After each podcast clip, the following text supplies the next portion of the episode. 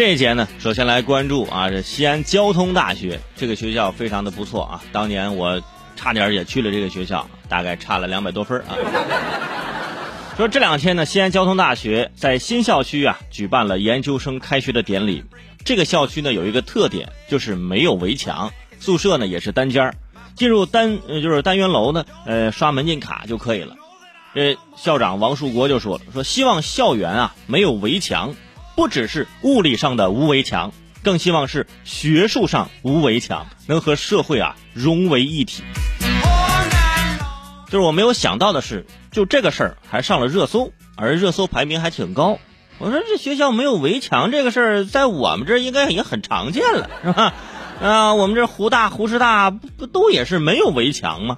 啊，我也经常去这个大学城那边去逛一逛，感受一下学习的氛围，呼吸一下岳麓山清新的空气啊！你不得不说，那臭豆腐、扣肉饼跟炸鸡排真的挺香，是吧？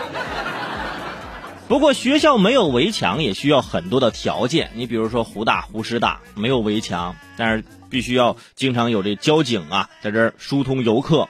啊，图书馆等地方这刷卡呢，尽量也不要对学生造成影响。如果只是为了不建围墙而不建围墙，啊，最起码呢，你得为了这安保大叔着想。这大叔每天辛辛苦苦的巡校，没有围墙容易迷路，是不是？啊，还有就是有一些校外的人遛弯啊，溜着溜着啊，就溜到物理实验室了。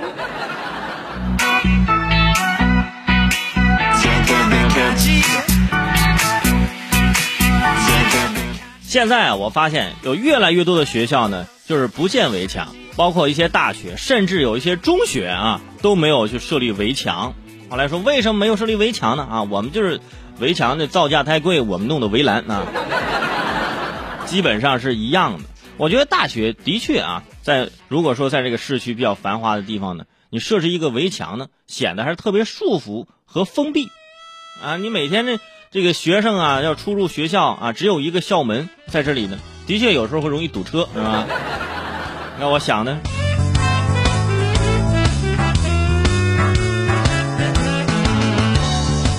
而且呢，学校没有围墙，就是告诉学生们，你们现在在学校里读书，其实你们也在社会当中，对不对？你出了门往前走一百米，哎，你就已经步入社会了。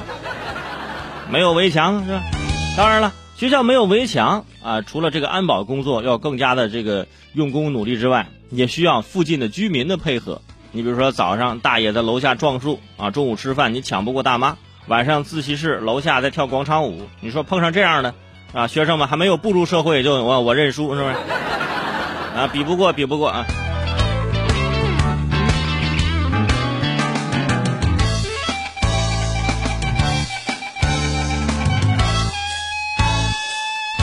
其实校长那句话真的还挺好的，希望这物理上的没有围墙，在学术上也没有，就是说明什么呢？说明大家呢可以啊融会贯通啊，可以啊跟这个社会呢早做关联，就是多有一些联系啊，就是社会上的一些人士呢啊也可以有的时候呃方便的情况之下呢，或者说我们学校允许的情况之下呢，有些人也可以去学校啊旁听一些课程，比如说曾经我就去清华大学旁听过那么一次课程，真的。这是真事儿，这也不是吹牛啊！旁听了一次课程，哇，那那一觉睡得特别香。关键是还找一下自己能听得懂的课程啊。